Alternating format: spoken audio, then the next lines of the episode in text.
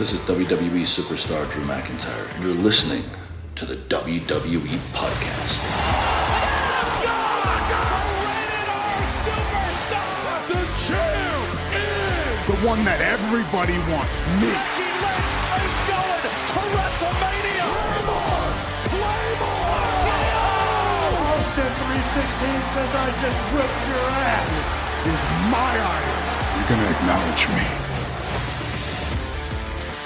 Everybody, welcome to the WWE Podcast, and we are here with Anthony Di Marco, and we're going to wrap up this series, this mini series that we didn't expect to go three parts, but here we are. We can, we can make this 12 parts, but uh, since it's WrestleMania week, we're going to be talking about the current state of WWE. There's just so much news and things that are relevant to the current topic that we need to discuss, and uh, we'll, we'll see where the conversation leads. But Anthony, welcome back to the show. You ready for WrestleMania?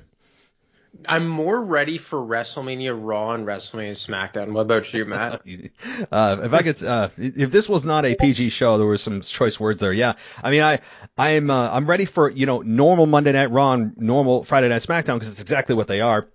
And then I'll be ready for you know WrestleMania this weekend, and then I'll be ready for Backlash uh, next month because uh, there's no such thing as WrestleMania Backlash. So yeah, I'm totally ready for it, man. Uh, let, us get into it. Um, and, and you know, the first thing that I want to talk about, and you did an entire episode on this, which you guys should go check it out. Uh, the career of Triple H that you covered last Friday in place of rivalries is Triple H. I mean, he was he officially retired. Uh, talking to Stephen A. Smith, had a nearly 30 year career and due to his he- uh, health issues with his genetic heart disorder, which if you listen to that full interview, and I'm sure you did, uh, I mean, he was actually close to dying. I mean, people don't know how close he was with his heart failing and, and fluid in his lungs and everything like that. I'd encourage everyone to go listen to it, but.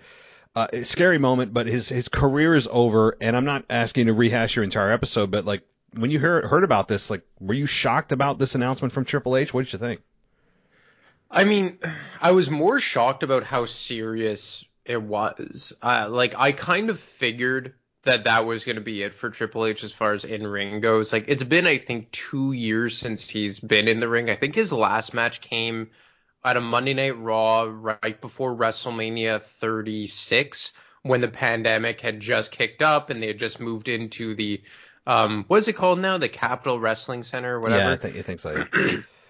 and he had like a street fight versus Randy Orton, I think. And I remember he was in like jeans and a t-shirt, like he wasn't even in his wrestling gear. But before that, his last match was also against Randy Orton at a Super Showdown. I believe it was in Saudi Arabia, and he lost that match. And thinking back on it, I think him going out to Randy Orton is probably the most poetic way it could have happened. But I mean, I was shocked about how close he was to losing his life because that's real life that really hits home, you know, like if a guy in that type of shape, that type of athlete could have it happen to him at so young, you know, I think he's 52 years old, like it really kind of makes you reevaluate everything in your life.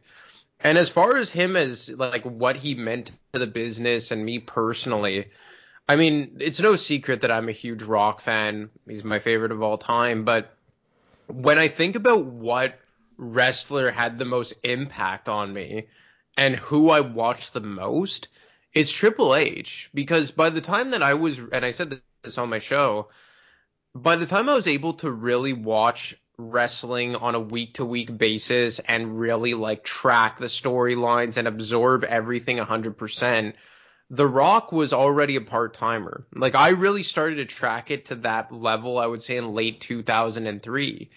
And that was like peak Triple H. I know people call it the reign of terror. I thought it was a masterful job that I would say two, three year run he had over on Monday Night Raw. And I just think that Triple H is a guy that was the constant in this business. I know a lot of people like to say that about The Undertaker, and that is true to a certain extent. But even The Undertaker had stretches like in 2000 um, or 99 to 2000 when he transitioned from the Dead Man into the American Badass. And then again in 2003 to 2004 when he did it in the reverse. And The Undertaker for a, a, while wasn't really a main eventer per se. He always kind of had his side storylines over, um, over on SmackDown rather. But Triple H almost to a fault, and I get that, was always carrying the main event for better or for worse. I think it was five years in a row that he was featured in a world title match at a WrestleMania from 18 all the way to 22, whether that be the Undisputed or the World Heavyweight, what have you. And I just think that people overlook Triple H for the eras that he was around and because they often just like tag him with oh he, he married the boss's daughter he got a free ride.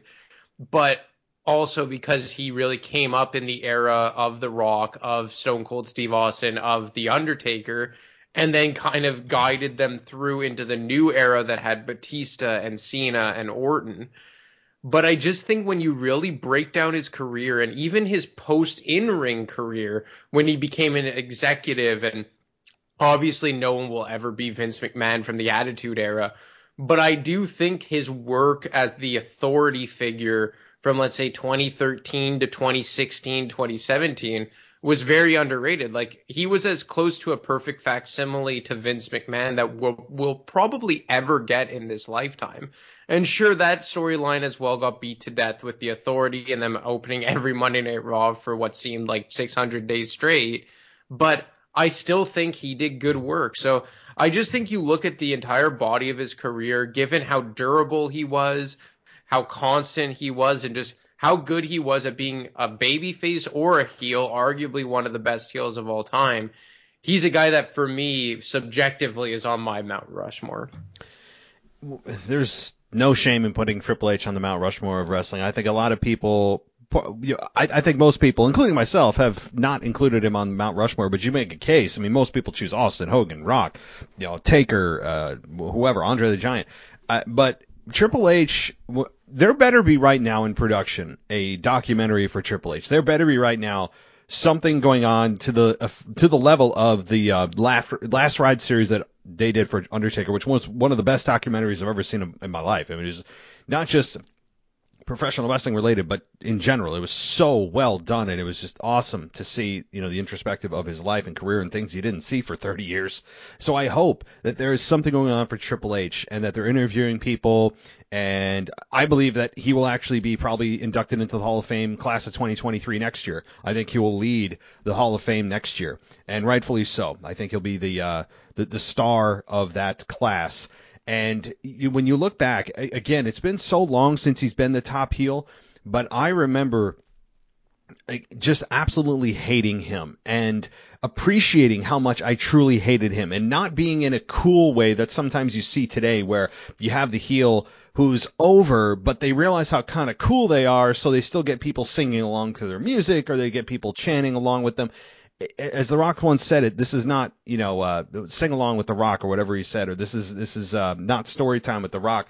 You know, and and I think that that is something that a lot of the heels today are missing is that it's you, shouldn't be a cool heel because then you're really not a heel in, in a lot of ways. And Triple H was the guy that elicited so much genu- genuine hatred for himself that he was, I think, one of the, if not the, you could say, is the best heel of the modern era.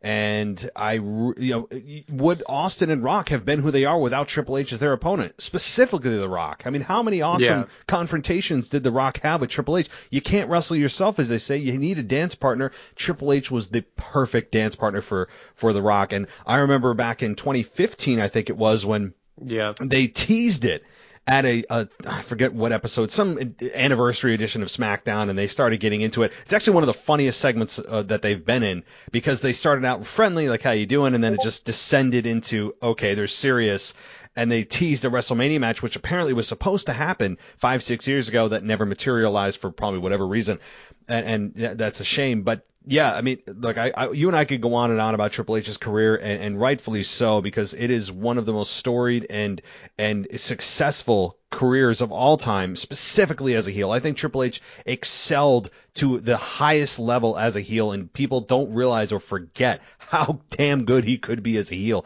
getting you to genuinely hate him. Well, I like I said on my show, but like when Austin got injured in '99 the Rock kind of slid into Austin's role, and Triple H kind of slid into The Rock's role as the top level heel. And I often think about, well, he kind of had this like in, let's say 2003 when Austin Rock stepped away up until 05 when Batista and Cena really hit their stride as main eventers. But that whole period of, let's say, peak ruthless aggression, what people, when people call it the reign of terror, do you think that's an overblown narrative? Yeah, I mean, uh, I, I actually I don't view it that way at all.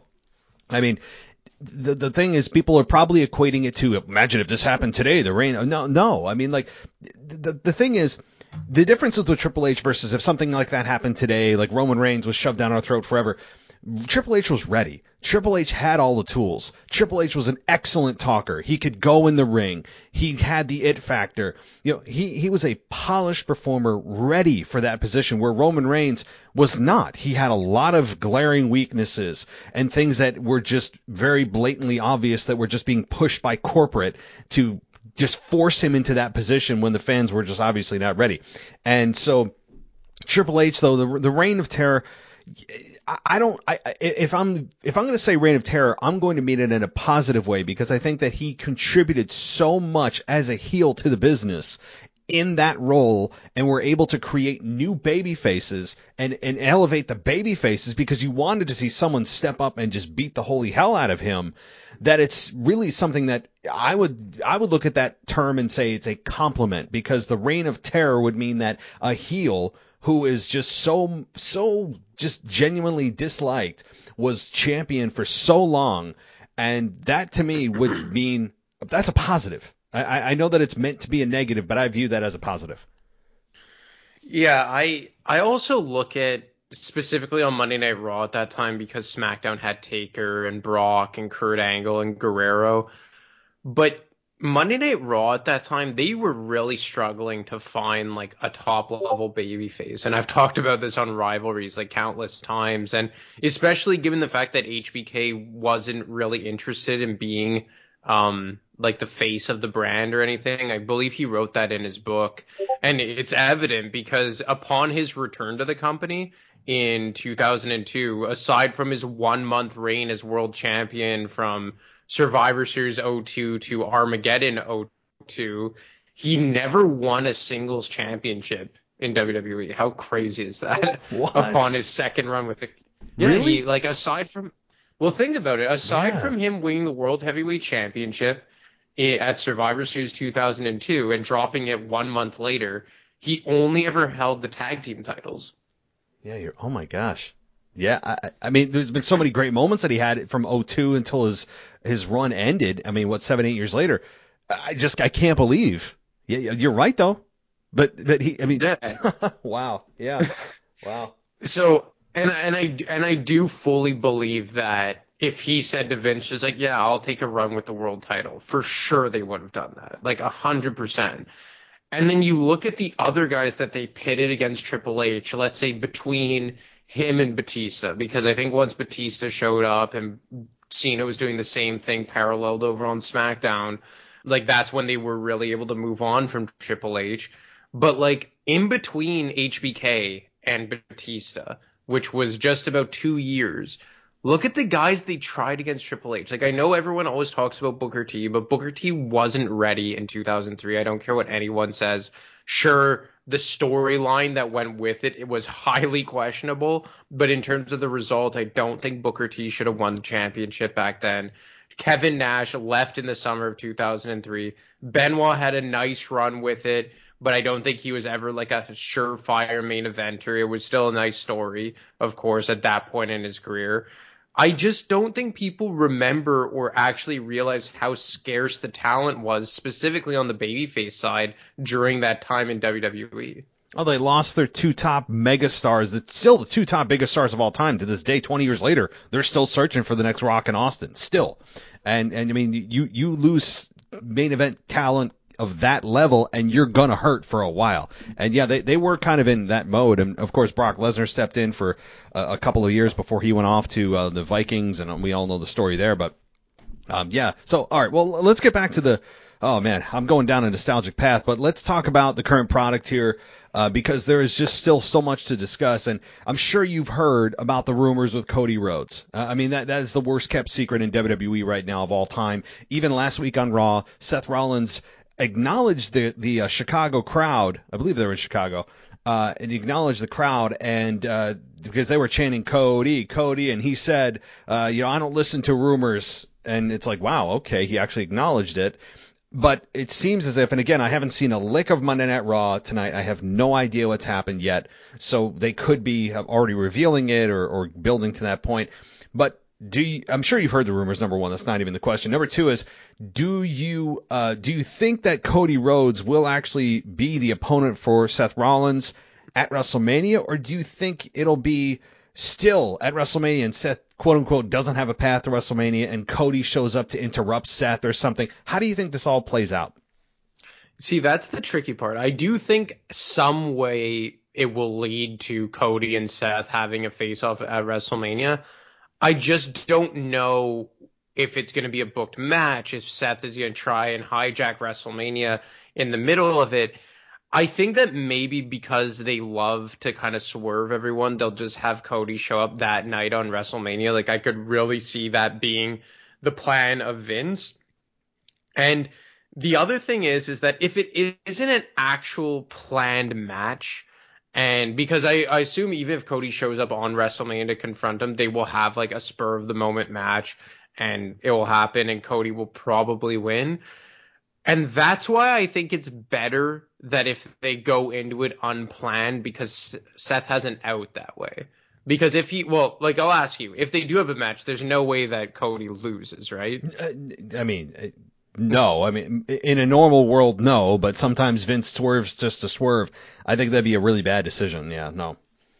And and that's the thing that kind of scares me a bit with this is because you know we've come on here we've praised Seth. I think we did a what if on what if he had won the WWE Championship back in October, November, whatever.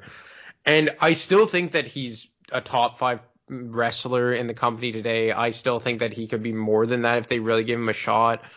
But I worry with Seth right now is that over the last two, two and a half years, he's really started to stockpile the losses of like big momentum, not to use the cliche, but like big meaningful victories that could give you momentum. Like the last two WrestleManias he's lost against Kevin Owens and Cesaro respectively. He lost his program with Edge, which I really thought was bad booking, but you know, it was Edge, so I let it pass. He never got his hands on the WWE Championship in the fall and earlier in the winter. And, you know, he loses to Kevin Owens recently in the match to see who would host the, the talk show for Stone Cold Steve Austin. Roman Reigns. So while, like, oh, yeah, Roman Reigns, of course. And even there, they tried to protect him a bit. So, but even at that, I think that that only goes so far. So while I am excited for this Cody Rhodes thing, and I know that's not exactly what you asked, but like, I do think they'll come face to face. I do think it'll be kind of a surprise. I do think Seth is going to lose. I'm just very scared that they're going to stockpile so many losses for Seth, and it's been so long now that they're just doing indirect damage to him. Now that you, if you line up all those losses and you do think about them, they are pretty damaging. And and we've made the claim here. I hell, I've made it all, you know, most of the time is that you know, wins and losses usually don't hurt because in wins and losses, both the winner and loser should be elevated. But that said, when you do lose so many high profile matches and you build somebody up to be believable that they could win and they continue to lose those huge matchups and that, those rivalries, then they eventually chip away at the at the actual character itself. And we are at that point with Seth. I, I, and now that you kind of make that case, I think that we could already be there. If not, we've already passed that point.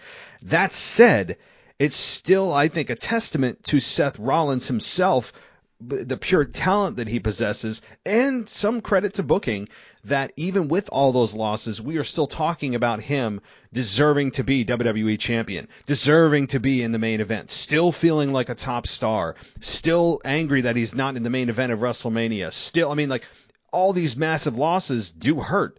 But the fact that he's able to partially overcome it with all the talent that he has and booking, again, I hate giving them credit, but you got to give it when it's due.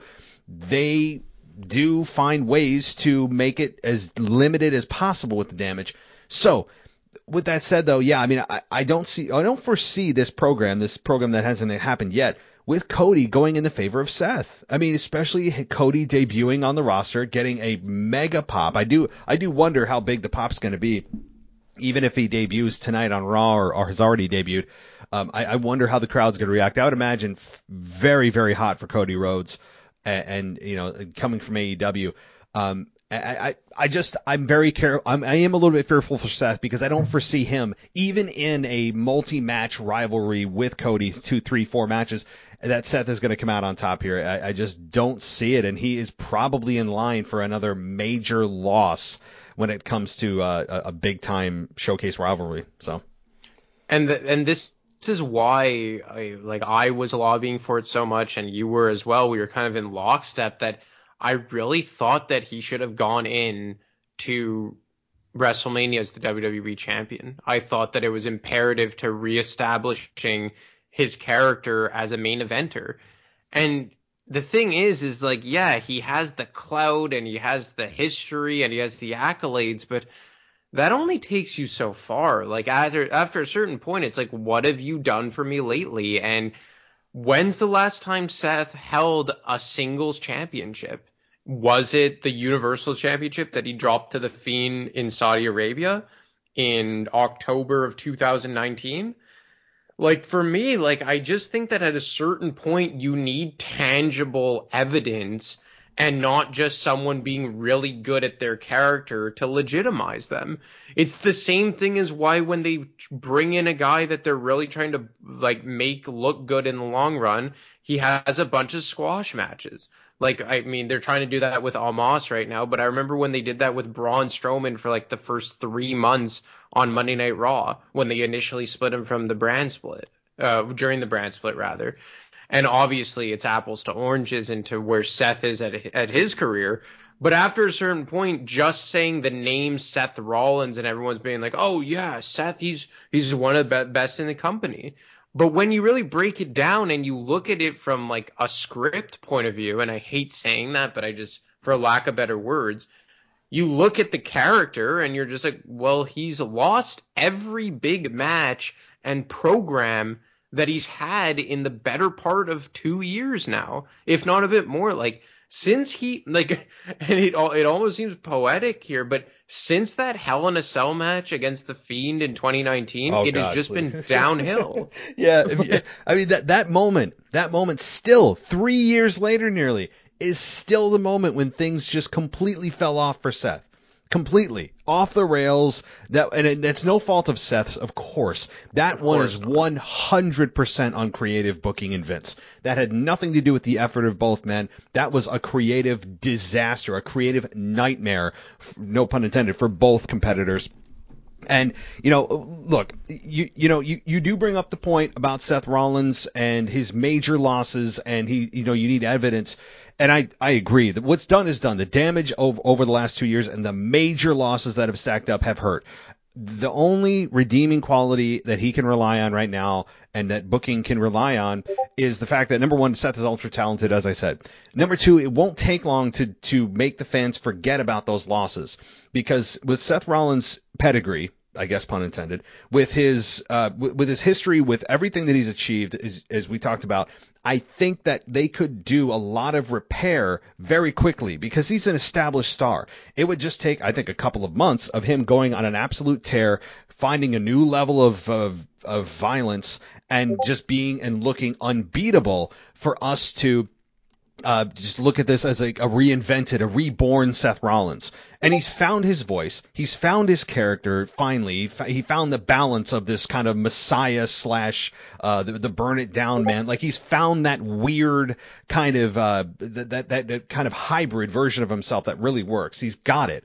It just now is going to take a little bit of creative behind him to erase the memory of the last few years of just devastating loss after devastating loss for his credibility as a heel of of just going on a tear, getting major victories after WrestleMania. I'm assuming he loses the, the Cody program. So beyond that, um, it, it's going to take a little time, but it won't take too long because very quickly we will forget about these losses if they do an ex if they put some effort in and just make him look like this violent just something has snapped inside of Seth Rollins kind of guy. I really don't think it would take long to do uh, some some kind of damage control and get him back on track. I don't think he's a lost soul by any means.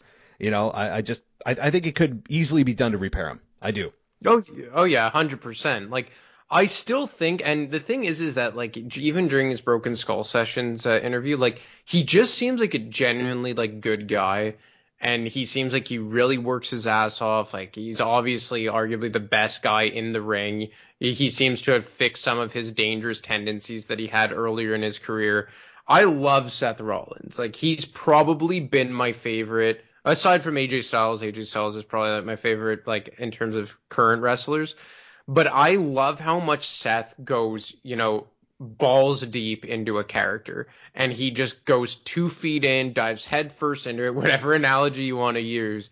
He just does whatever is asked of him.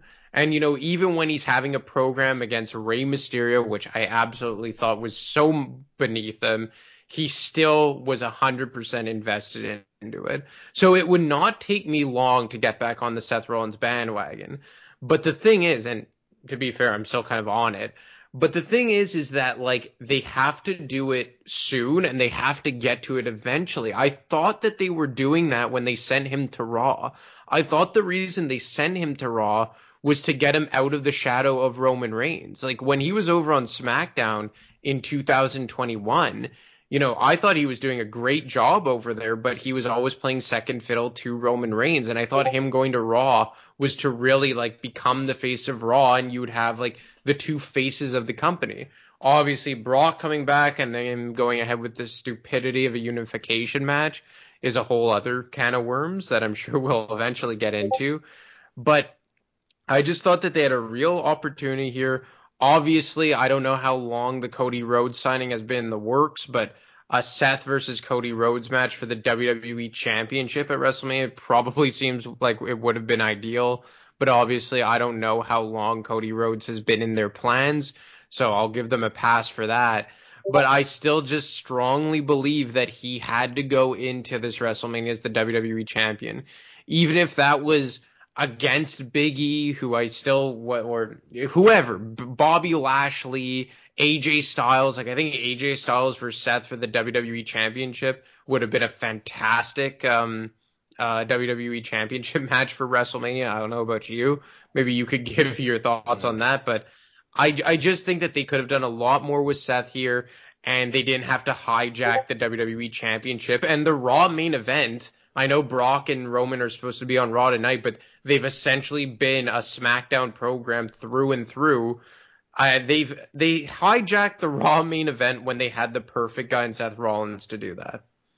Well, you talk about an AJ Styles and Seth Rollins matchup. I mean, we saw that on Raw what a couple of weeks ago, and it was absolutely amazing. I mean, like you you, you could watch these two in a 60 minute Iron Man match and not even blink an eye. I mean, Seth Rollins and AJ Styles. I mean, they're just what do you expect? Two absolute professionals, two guys that have that have complementary styles that have an seemingly an unlimited gas tank with their cardio. Um, and so I would absolutely you know have no problem with that.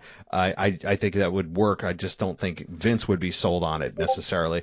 Um, you know, when, when you talk about Seth going to Raw, you're like, oh, he's going to be the face of Raw. Well, we all thought that about Drew McIntyre, and he's been seemingly in a program with Baron Corbin for the last eight years. So I think that you know, it, it, you know that that happens, and and it's unfortunate because when you have mega stars like Ronda Rousey and Brock Lesnar come into the in the company, Vince puts them in the main event instantly, and everybody else that's been there for how long busting their ass gets pushed to the sideline or gets put into tag team matches. It gets put in a battle royal, and and know, that's again that that's that's a topic that could go on for another 45 minutes too. But like I mean, uh, to, to kind of close out the Seth Rollins deal, I think that he's he's in a good place. He's just not in the best place that he could be in at all. And I think yes, part of it is Brock Lesnar and everything is is focused around Brock Lesnar in this unification match. Um, but one last thing I want to ask you before we kind of close things out, and and I've been alluding to this for weeks, and I probably will be proven wrong, but um, that's fine. People people love that. I I still believe that with WWE calling this match between Roman Reigns and Brock Lesnar the biggest WrestleMania match of all time, and I have hated that. I've hated that marketing since day one. I think you and I have com- I, have complained about it to so many people. I, I I don't remember. So maybe I already complained about it to you, but just I think it's stupid. To me, it's something that happens after the fact. You don't tell you don't WWE doesn't tell me this is the biggest WrestleMania match of all time. The fans decide afterwards, or the fans decide. But nonetheless I'll go with that. So fine, they're telling us it's the biggest WrestleMania match of all time. That means that it can't just be Roman and Brock again, and okay, Roman wins or Brock wins, and that's it. To me, there has to be something else that happens here. And I've said, well, The Rock comes out at the end, and even after Roman wins, he rock bottoms Roman, and they go off to a year of build between Roman and uh, and and um, and The Rock, and then they culminate and next year in LA at WrestleMania 39. That that's how I've thought. However, apparently there's been reports from like Dave Meltzer and others that have said, "Oh, The Rock's too busy. He's never he's not going to be there. Right? He's he's uh, too busy, you know, doing what he does in the gym, or he's at his his 800th interview for the the movie that he's doing, whatever it is." Uh, so apparently his schedule's too busy to even show up for WrestleMania. I don't know if that's kind of BS or what it is, but anyway, let me ask you quickly: Do you think that there's something beyond just Roman and Brock. They'll have a bust ass match. I, I do believe the match will be just fine. But do you think there's something else here? You can't just call it the biggest WrestleMania match of all time and not have something up your sleeve. Am I wrong? I, I want you to be right, and I still do think that that's a big possibility because of the track record we've had with Roman over the last 12 months or so, or maybe 10 or 8, where he defeats Rey Mysterio, then Edge comes out and challenges him. He defeats Edge. Cena comes out and challenges him. He defeats Cena. Lesnar comes out and challenges him. Now it would stand to reason that he would defeat Lesnar and The Rock would come out and challenge him. And then obviously you all have the built in storyline of them being cousins, head of the table. It's ready made on a platter for them. That being said, you know, aside from The Rock being super busy with whether it be his pancakes or his Zoa or his movies or his tequila or whatever the hell he's doing now, XFL. I still XFL like uh, just what if he's still doing the Titan games? I don't even know it. Young Rock, whatever. Mm-hmm. Aside from all that, I could see Vince convincing himself that he could swindle it. I don't know if that's the right word, but he could spin this for enough. And I don't want to say narrow-minded fans because I don't want to insult anyone, but like swing this in a way that enough casual fans will be like, "Oh, this is the biggest match of all time. It's the only match to main event to WrestleMania three times, which is a technicality because The Rock and Austin technically didn't go on last at WrestleMania 19, but they did main event. Like if we're being honest, like I could see it going either way because it's just like I see them loading up for The Rock. I could 100% see that, especially with the way that they've handled Roman over the last 8 to 10 months with all the examples I just listed. But I could also see them just convincing themselves, or more specific, specifically, Vince convincing himself that they've done enough to actually make people believe. And I don't think that enough people really believe this. I just could see themselves being convinced, like, yeah, we've done enough to convince everyone that this is the biggest match of all time. Like, I think there was a quote from Paul Heyman in the summer or something that he said Lesnar versus Roman is more like money grabbing than Rock versus Roman. And I was just like, you like who are you trying to fool here? And I love Brock. I don't want to get that convoluted in a way. I love Brock Lesnar and I'm happy that they explored this Brock versus Roman thing again with the roles reversed as Brock as the babyface. It just should have been over like three, four months ago. Like it did not have to drag out this long. Certainly not with both belts. But I think that they truly want people to believe that this is this generation's of Rock and Austin. This is this generation's of Hogan, Andre Like they are trying to drive it home that this is the like this is as big as those rivalries and those WrestleMania matches, but it isn't. It's almost like a fabricated rivalry. Or not so much a fabricated rivalry, but like you can't get those guys to the same level as you know Rock, Austin, Hogan, whatever. But they're desperately trying to do that. I've even seen like some memes from WWE accounts where it's just like like a graphic of Hogan versus Andre, a graphic of Rock versus Austin, and then a graphic of Brock versus Roman. so I know that's what they're trying to do. So in that sense, like I'll pitch it to you, like could you not see them just doing Raw, uh, Roman versus Brock and then closing out the show? I could. I think the fans will be angry that nothing happens at the very end. I mean, I, I just we, I've learned that over the last, especially six to twelve months, during the pandemic era, especially too.